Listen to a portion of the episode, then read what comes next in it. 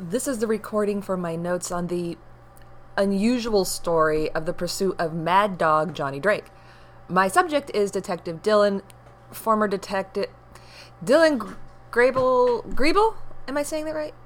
If you could speak uh, instead of nod, that would be helpful. Yes, It, it's spelled with an IE, so I wasn't sure if I was pronouncing it right. not a detective. What's that? Didn't make detective. I was a cop with a beat. But you're a PI now. Right, Private eyes are usually former detectives, right, but not you. right. If you could be a little more verbal, this interview would be easier.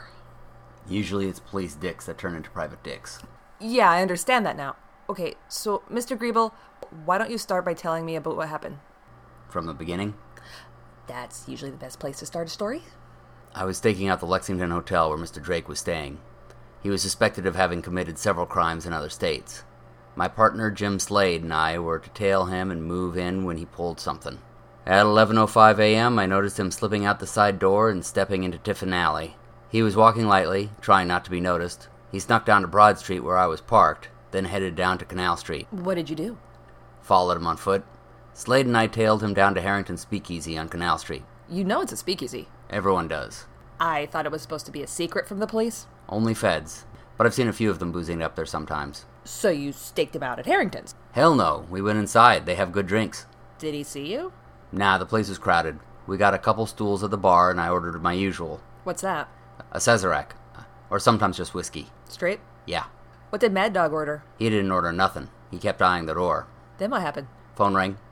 The phone rang at the speakeasy? What, what does that have to do with anything? You always want to notice what's going on around you. Can't decide what's relevant until you have all the intel. Who called? Don't know. Bartender scribbled something down, then gave it to the bouncer to give to Mr. Drake. Then he went off into the manager's office. The bouncer? Yeah, nothing happened for a few minutes, so I downed my drink and ordered another. So it was longer than a few minutes. Nah, about three. You down to Cesarac in three minutes. I was thirsty. Are they sm- Never mind. What happened then? Fight broke out. That's sudden. Who did Mad Dog attack? Wasn't him. Some scrawny guy ran out of the back room and attacked my partner. Apparently, Slade had arrested him a couple years back. So what happened? Apparently, he knocked off a jewelry store. No, in the speakeasy. Oh, I punched back. The scrawny guy laid Slade out cold with a mean right hook and brass knuckles, and I took him out with my Cesarec glasses. Wow. Then his friend stood up. Friends? Two big guys, so I pulled out my badge. I hate doing that, but That stopped them? it caused them to run for the door. Oh. as well as everyone in the bar. Oh. That's why I didn't like pulling out my badge. It's also why I'm not welcome at Harrington's anymore. So what'd you do? I ordered another drink, I think you have a problem. and I poured it on my partner's face to wake him up. Oh. He was too injured to keep going, so I left him there to arrest his scrawny friend, and I ran outside to find Drake. Was he there? No, mostly just the crowd from Harrington's. So what? Where'd I go? You're learning. I wandered in the direction I figured he'd go until I arrived at Broad and Canal Streets. Next thing I knew, a black limousine was speeding toward me and pulling in close to the sidewalk. This was a drive by shooting that killed a couple bystanders? That's a nod. Yes, Remember that this is audio. It killed two people and permanently maimed two others. One of them was shot in the neck and choked on her own blood. The other was a father of two, one a toddler who will never know what it is to grow up with both parents. The maimed people can barely function. So why did you survive? I saw it coming and kissed the ground. Was that from training you got in the Great War? What kind of a name is true? Pardon me? That's a little on the nose, is My grandparents immigrated from Scotland when my mother was young. Maybe it comes from. but not straight from Scotland. They deterred through Canada like a lot of immigrants. That's where you got that tinge of an accent. Let's get back to your story. But they picked it up because they learned a lot of their English there. A lot of the Scots have so much of their own slang they almost need to relearn English when they get here. The name True would have come from your father, though. So you drew your gun. Hmm? Witnesses said you drew your gun on the car and returned fire. Yes, I shot out their tires. That was clever. Why?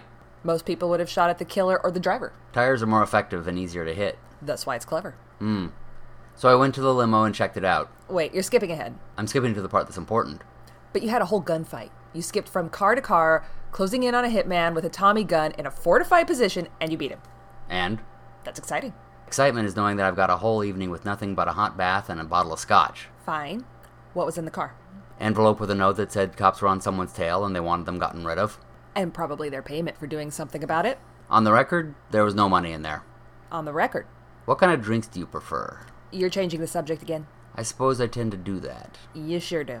So where was I? You were extorting money from a crime scene? I was heading back to the hotel where Drake had been staying to see if I could pick up his tail. There was no sign of him, so I went up to his room. Did you find an envelope of cash there too? Only pocket change. But he had a deposit slip that proved that he had at least five bucks in the bank that he had deposited. And he had that date circled in red on a calendar. So you caught him red markered. What? Just a little joke. I don't get it. Never mind. Move on. What's your poison? Poison? What do you drink? I have pretty simple taste, beer mostly. I smelled a little when we first met. Not on your breath, on your clothes. You helped make it. You have strong senses, Do you use a lot of orange peel in it? but not that discerning of senses apparently. No orange peel? No. Nothing but hops, barley, yeast, and water. I see. So not much happened for quite a while. What? While waiting for Mad Dog, nothing happened for a long time. Oh, yeah. You waited in the room for him? No, I went back and waited in my car. And I waited, and I waited. A couple hours passed. Until. Until he robbed the bank. So this is when he and his two thugs robbed First National. That's right. And you didn't hesitate. You raced to the rescue. You have a very round face. Excuse me? You have the most round face I have ever seen. Okay. It's like God made your face with a protractor. So you believe in God. Well, someone's got to be held responsible. What about the bank? I raced in behind them at the doorway and said, Freeze police! You did? Of course not. They had a Tommy gun. I took cover behind a table and shouted at them from there. So the newspaper reported it wrong. They did. Was it because of what you told them? I didn't talk to them. What'd you do after? I found another speakeasy that didn't hate my guts. Well, let's go over what happened first. Okay. Hold on. Gesundheit. Bitte. So you are German. Shit. Well, not German. Your father is from there. Probably took the long route through Canada like a lot of immigrants. Can we just get back to the bank robbery? Why do you hide your heritage? You haven't noticed a bit of dislike of Prussians since the war, I fought in the war. so you probably have a beef with me as well. Why should I hate you? You've got great heritage. Scottish whiskey on one side, German beer on the other. I should be asking you to marry me. You're not my type. I figured that as well. So the bank robbery? I aimed for his head. Who? Mad Dog. Called shot to the head, he went down.